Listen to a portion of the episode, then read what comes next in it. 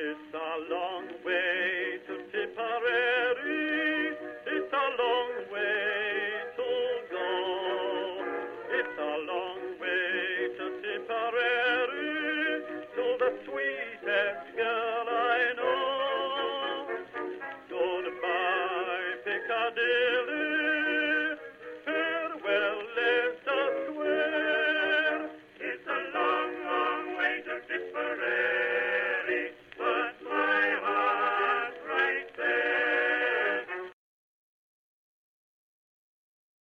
everyone, and welcome to History of the Great War Premium Episode number 34. This is our third and final episode on the campaigns in German East Africa during the war. We will cover the events of 1917 and 1918, during which the campaign in East Africa would totally and completely change. During this time, Smuts would leave the theater, leaving a completely exhausted British army in his wake. This would give the Germans a bit of time to recover, but by this point, they were heavily outnumbered and heavily outsupplied. This would force Lettow Vorbeck fully into guerrilla warfare, which would last for the rest of the war. During this time, the German forces would completely abandon even the concept of defending the colony and would instead push into Portuguese East Africa. This would allow them to raid into more profitable areas that had been mostly untouched by the war up to this point. During one month of this raiding in 1918, the Germans would raid 30 trains and would destroy 10 rail bridges. This havoc, while problematic, was also not as impactful or dramatic as previous fighting, but it was all that the Germans could do at this point in the war. As the end of 1916 approached, Smuts was in a bind. His army was exhausted, and his plans to trap the Germans had failed at every turn. The British had captured huge swaths of what had been German territory, but this was still not the great and decisive victory that Smuts had hoped for. With it clear that his army could not sustain a large campaign in early 1917, something magical happened, at least in terms of Smuts's reputation. In early 1917, Lloyd George wanted to create an imperial war conference in London. This would involve representatives from all of the empire's colonies and commonwealths. Smuts was chosen to be the representative from South Africa. When he would leave East Africa, he left his army in command of most of the major railways, ports, and waterways of the colonies. But he also left an army that was completely, totally exhausted, had serious supply problems, and had thousands of men in the hospital. These would all be problems that the next commander would have to deal with. Smuts was basically jumping out of the theater just in time. Back in London, his huge advances and territorial acquisitions made him a hero, and it was up to the next guy to deal with the aftermath. As the territory controlled by the Germans was forced to contract, the areas still available to Lettow Vorbeck found themselves more and more heavily taxed to keep the German army in the field. These areas were robbed of all foodstuffs, and their population was taken as carriers for the German army. It was very rare that any payment or compensation was given for either of these actions. Many British officers would later report that this was the primary reason that Top Vorbeck was able to keep his troops in the field throughout the last two years of the war. There was a general and complete disregard for the native populations. As one British officer would put it, quote, a total disregard for the barest needs of the native population. The wholesale requisitioning that was happening would cause famine in East Africa during the last months of 1917, resulting in the deaths of up to 300,000 Africans, which was about 5% of the population. Those that were forced to be carriers were even more unlucky than those that were left behind. As one British officer would say, quote, Can you wonder how the carriers suffered and suffered terribly? Of course they did. These poor, spiritless, ragged creatures had to hump their heavy packs and follow some of the most active and hardy troops that ever took to the field over fearfully difficult country through one of the most prolonged and rapid wars of movement ever known. All of these supplies allowed the Germans to stay in almost constant motion, never really getting within reach of their British pursuers. With Smuts now back in London talking about how awesome he was, it was once again time to find a replacement for the British commander in East Africa. They would turn to Major General Hoskins. Hoskins was not very experienced in fighting in Africa. He was deeply racist, but he was still chosen. The condition of the army when he arrived was less than he hoped for. When Smuts left, a large number of South African troops went with him. When this was combined with the number of sick and wounded troops, Hoskins found himself in a serious manpower crunch. While the number of British forces in the colony were now over 40,000, there were really only about 24,000 combat troops, and only about half of those were truly combat effective by the time that Hoskins arrived. It would take Hoskins weeks to convince those in London that the situation was not in the favor of the British at this point in time. In this effort, he was not at all assisted by Smuts, who made it clear that Hoskins was dawdling, taking up way too much time. Obviously, the situation was not nearly as bad as he said. Because of Smuts's influence back in London, this view would carry the day, and in May Hoskins would be replaced and sent to Mesopotamia. He would be, placed, be replaced by General Van Deventer, who had commanded South African mounted troops for Smuts. Van Deventer would be in command for the rest of the war. Even if the British troops had been in pristine condition in early 1917, it would have been very difficult to launch many operations during the first four months of the year. The rains would come on January 22nd, and they would be some of the worst in recorded history. For four months, no large actions would occur, and just the act of supplying the forces was almost impossible. By late January, 120 miles of road that was critical to the British supply movements was simply washed away, and the entire area became a lake. With the road gone, the only recourse was to rely on carrier convoys, which, when having to feed and supply 3,000 troops, was a pretty big task. No fresh meat would reach the forward troops during this time, and rations were cut to almost nothing. While barely keeping the troops fed, Van Deventer also prepared to advance but at the very least, he could depend on the Germans being in a situation that was just as bad as his own. The Germans were down to half rations during this period, and on both sides, the death rates among carriers ballooned up to one in five. A staggering death toll when you consider that tens of thousands of carriers were participating at this point on either side. While the rain was a problem, nothing could completely stop the fighting, and as soon as he could, Van Deventer would launch an attack on Kilwa, which was the main German ammunition dump in this part of the country. At this point, Van Deventer did not really care if the Germans stayed to fight, or even if he managed to trap them. All he knew was that if he hit the depot fast enough, the Germans could not possibly take everything with them, and what they lost they would be unable to replace. On July 19th, the British launched their attack, and the Germans did decide to resist. And while they held out for a brief period, Van Deventer also sent troops on a flanking mission, which forced the Germans to once again retreat. The German troops would retreat to Mahenge, which they were then forced to abandon in late September. It was at this point, when about a thousand troops surrendered at Mahenge, that the German situation really began to fall apart. This would begin a trend where small groups of German troops would be confronted and they would surrender to the British attackers. This would include 1,500 troops in mid October, 1,400 later that month who were out scavenging for supplies, and in November another 1,600. In each of these cases, the lost troops would continue to erode the ability of Vorbeck and the Germans to actually confront the British. But for most of 1917, Vorbeck would not give up hope that a successful confrontation was possible. During 1917, Lettow Vorbeck was still hoping that one big engagement could still happen, and he could defeat the British troops in that engagement. If everything went right, he might be able to reach almost parity with a body of British troops and then hit a blow that would send the British reeling.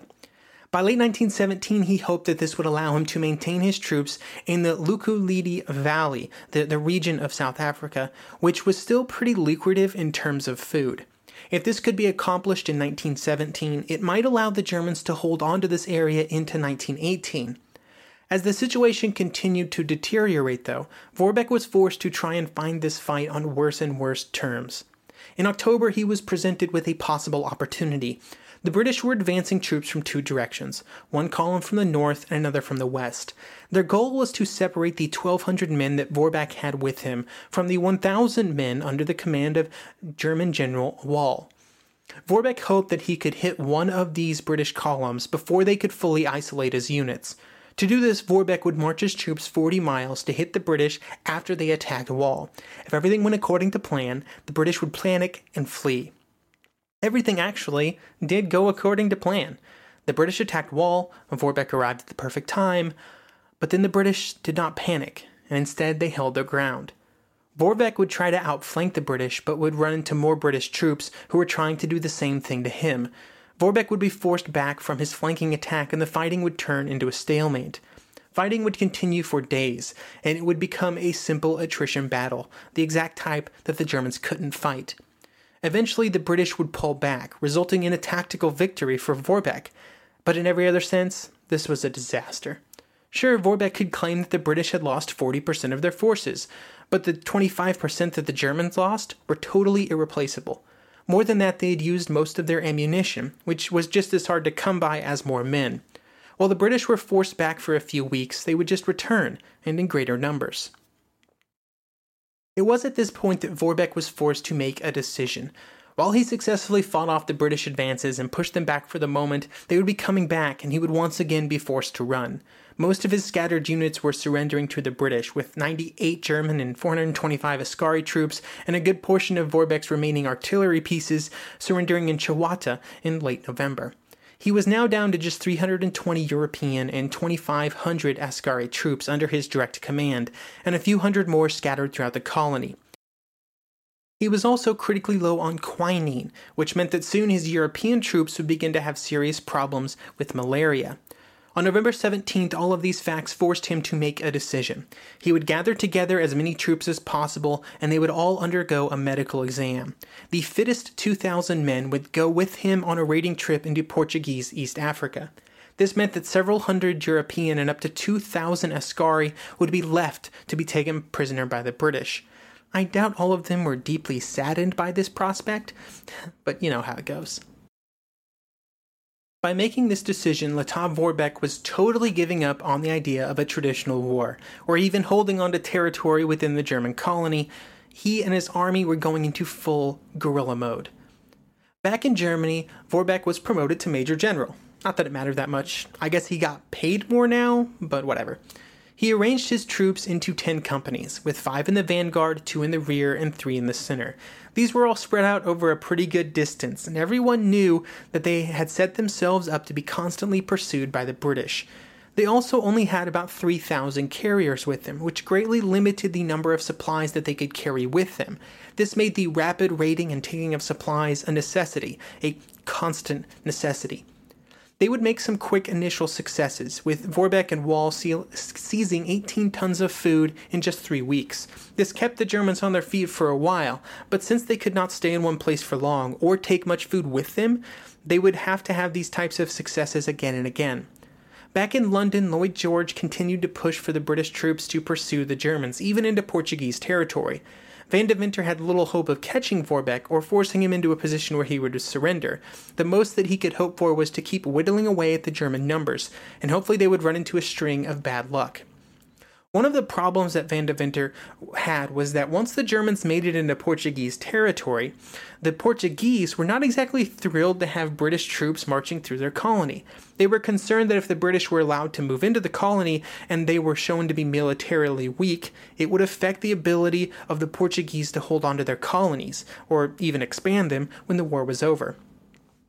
It would take three weeks for them to finally grant Van Deventer permission to enter, and by this point Vorbeck was had a good solid lead on the British pursuers, and he would be raiding for a while. While Vorbeck was making the decision to move to a strict raiding strategy, back in Berlin there were plans being made to try and supply him directly. This came in the form of a plan created by Max Zupitza, and it would involve airlifting supplies with a Zeppelin.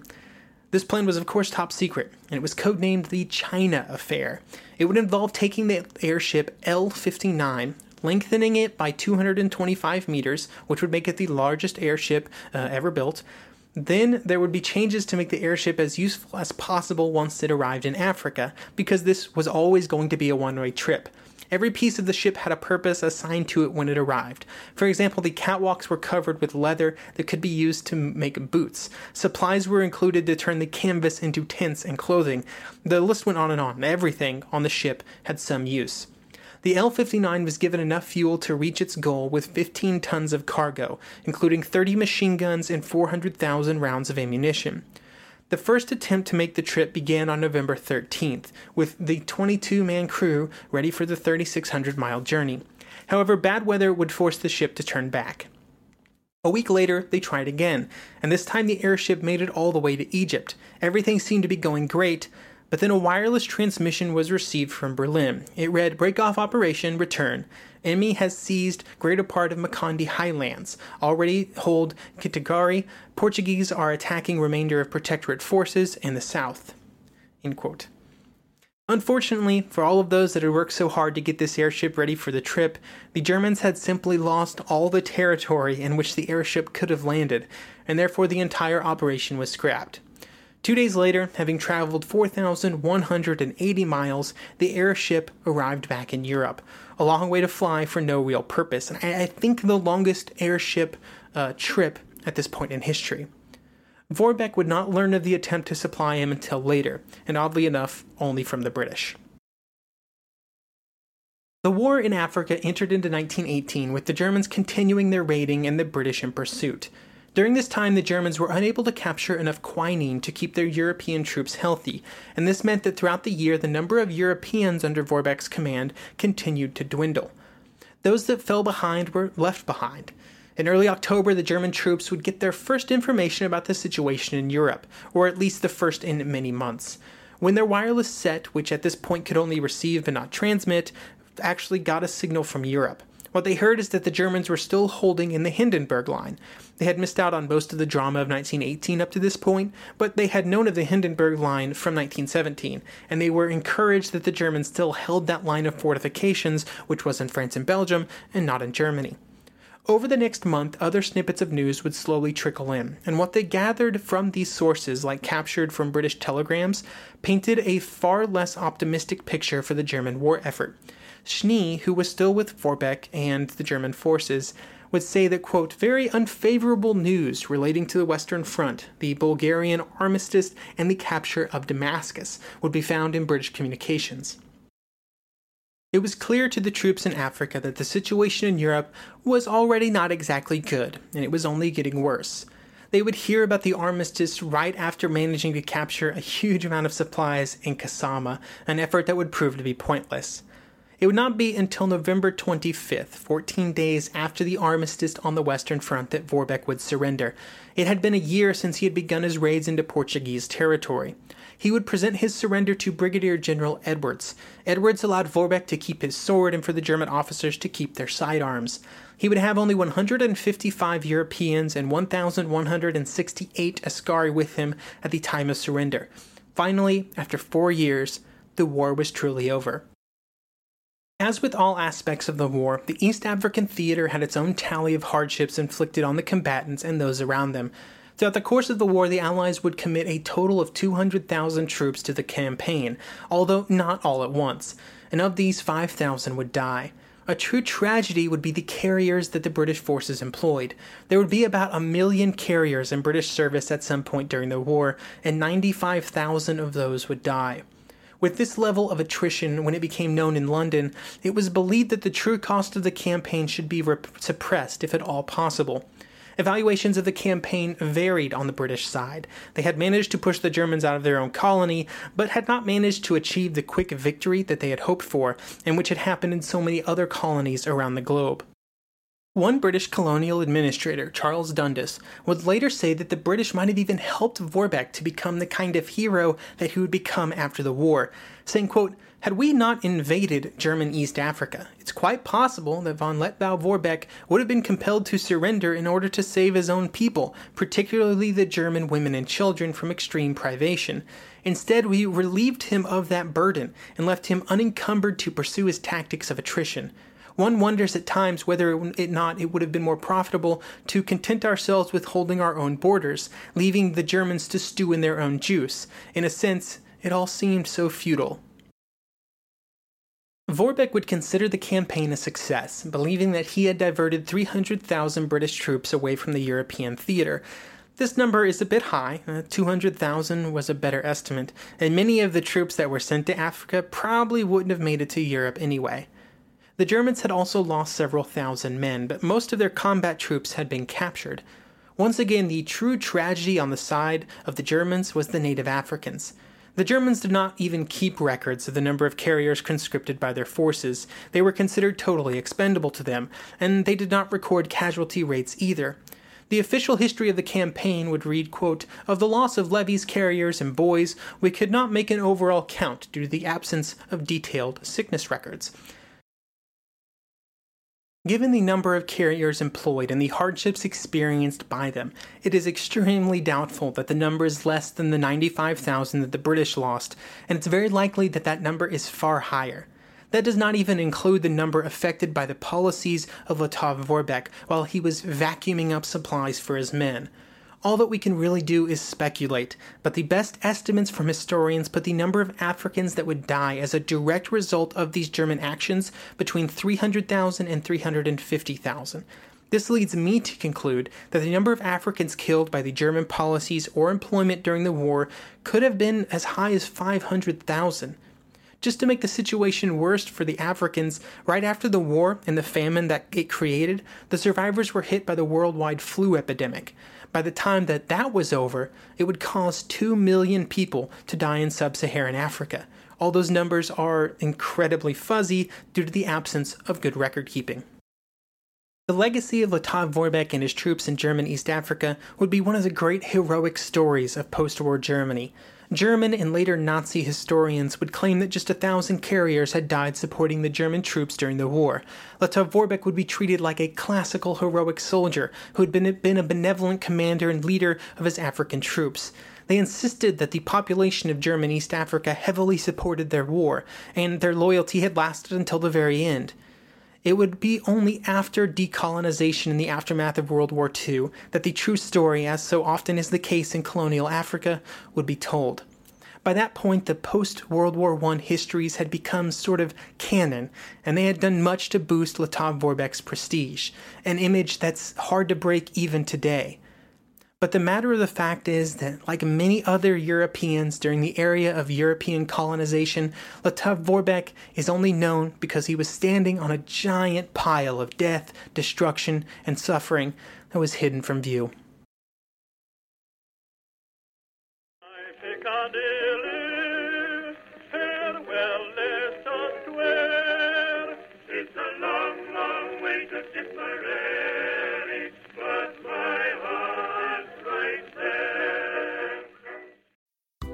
Now a game of commercial chicken brought to you by Progressive, where we see how long Flo can go without talking about insurance. Ready? Go.